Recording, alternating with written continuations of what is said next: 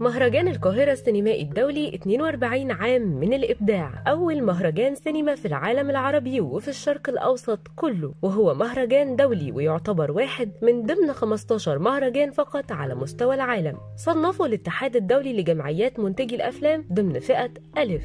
مهرجان الفن والإبداع والثقافة. كل سنة بيضم عدد كبير من الفعاليات السينمائية اللي بتجذب أنظار المهتمين بالفن في العالم كله. مهرجان القاهرة السينمائي الدولي بيحرص كل سنة أنه يضم قائمة طويلة من الأفلام التسجيلية القصيرة والطويلة المحلية والعالمية. ده طبعا جنب الأفلام الروائية المميزة اللي بيقدمها كبار المخرجين وأكيد هتلاقي أكبر الأفلام العربية عرضها الأول كان في مهرجان القاهرة السينمائي الدولي. بدأ المهرجان دورته الأولى عام 1976 ميلاديا يعني تقريبا بعد ثلاث سنين من حرب أكتوبر المجيدة. وفي الفترة دي الجمعية المصرية للكتاب والنقاد السينمائيين برئاسة كمال الملاخ كانت عايزة تجمع الشعب المصري والشعب العربي على حب الوطن عن طريق الفن والسينما. وبعد كده وزارة الثقافة استمرت في الاهتمام بالمهرجان لغاية ما بقى واحد من أكبر المهرجانات السينمائية في العالم. كل سنة بيحرص المهرجان إنه يستضيف كبار فنانين ومخرجين السينما في العالم وكان من أبرز ضيوفه في السنين اللي فاتت عمر الشريف نيكولاس كيدج صامويل جاكسون سلمى حايك ريتشارد جير جولييت بينوش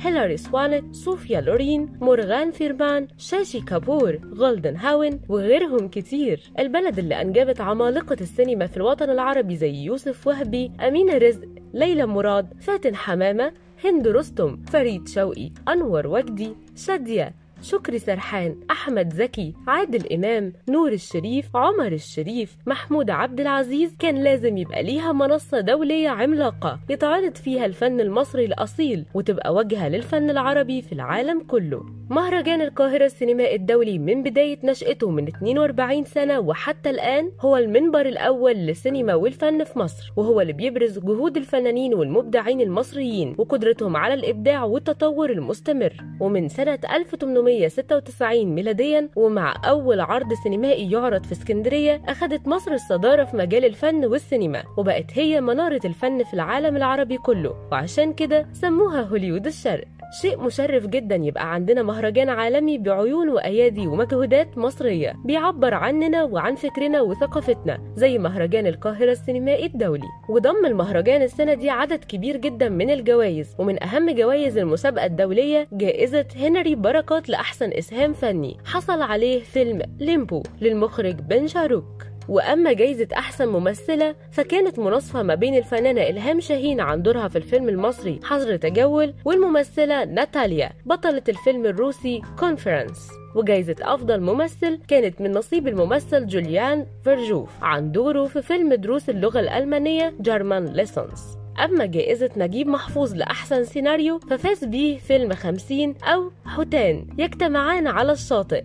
50 or two whales meet on the beach. للمخرج خورخي كوتشي وجائزة الهرم البرونزي. فاز بيه الفيلم الوثائقي عاش يا كابتن. Lift Like a Girl. إخراج مي زايد. أما جائزة الهرم الفضي جائزة لجنة التحكيم الخاصة. حصل عليه فيلم مؤتمر.